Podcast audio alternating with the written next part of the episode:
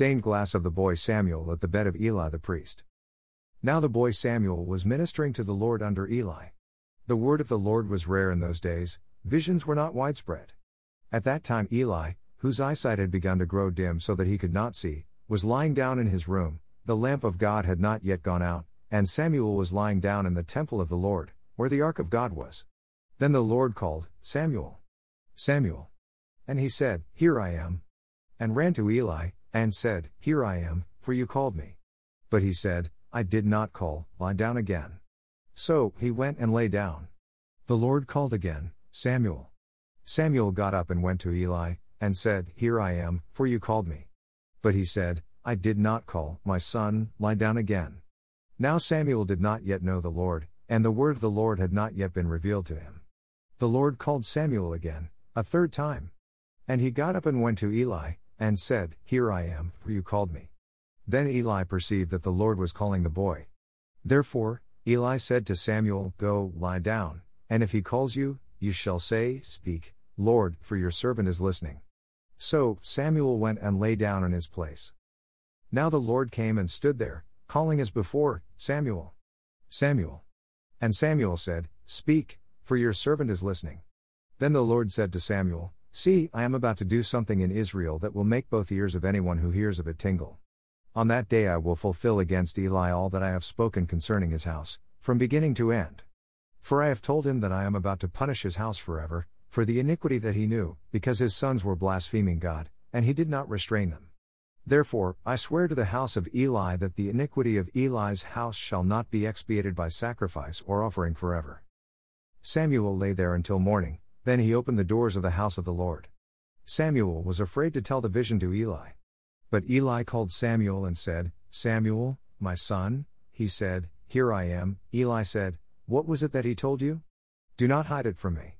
May God do so to you and more also, if you hide anything from me of all that he told you. So Samuel told him everything and hid nothing from him. Then he said, It is the Lord, let him do what seems good to him. New Revised Standard Version. There are two different ways of being silent. Old Testament narrative stories are typically arranged in such a way that we can perceive clear contrasts between two different people. In our lesson for today, the boy Samuel and Eli the priest are contrasting characters. They each display a different way of silence, one good and one not. Stained glass of Eli and Samuel in Christ Church Cathedral, Oxford, England. Samuel takes a posture of listening. He is quiet so that he can hear the voice of the Lord. Samuel responds with few words. Eli is also quiet, but for all the wrong reasons. His sons are also priests who receive sacrifices from God's people. However, they do not handle their responsibility with any care for what the Lord really desires or wants. Eli knew what his sons were doing, and he was silent about it. Wisdom knows when to speak and when to be silent. And when being quiet is required, it is to be for the purpose of listening. Listening is a lost art and a forgotten skill today. Many people are so concerned to express their opinions and say what they want to say that the virtue of listening is not valued. Yet, God puts a premium on taking the stance of listening. Greater than a person who talks too much gets into trouble. A wise person learns to be quiet. Greater than. Greater than Proverbs 10:19, ERV. Busyness and constant locomotion are the bane of listening well. Taking precious time to stop and truly listen to another is very much needed in today's world. If we are to hear God's voice, it will require being still and silent for long enough to listen to what the Lord is saying to us. Many folks are also quite uncomfortable with silence. They seek to fill any quiet space with noise so as to avoid facing what is really going on inside the soul. I once attended a pastor's retreat in which I got to know a church planter in an urban ministry. He grew up in a large family and incessantly talked. The man was a beehive of words and was constantly moving. Having been to these types of retreats before, I knew what was probably going to happen, and it did. The retreat host made a pronouncement after dinner on the first day that there was to be absolutely no talking until lunch the next day. There was to be a full 18 hours of total silence. Some might think this is some sort of punishment. However, that line of thinking likely expresses how much we prize our words and how much noise means to us.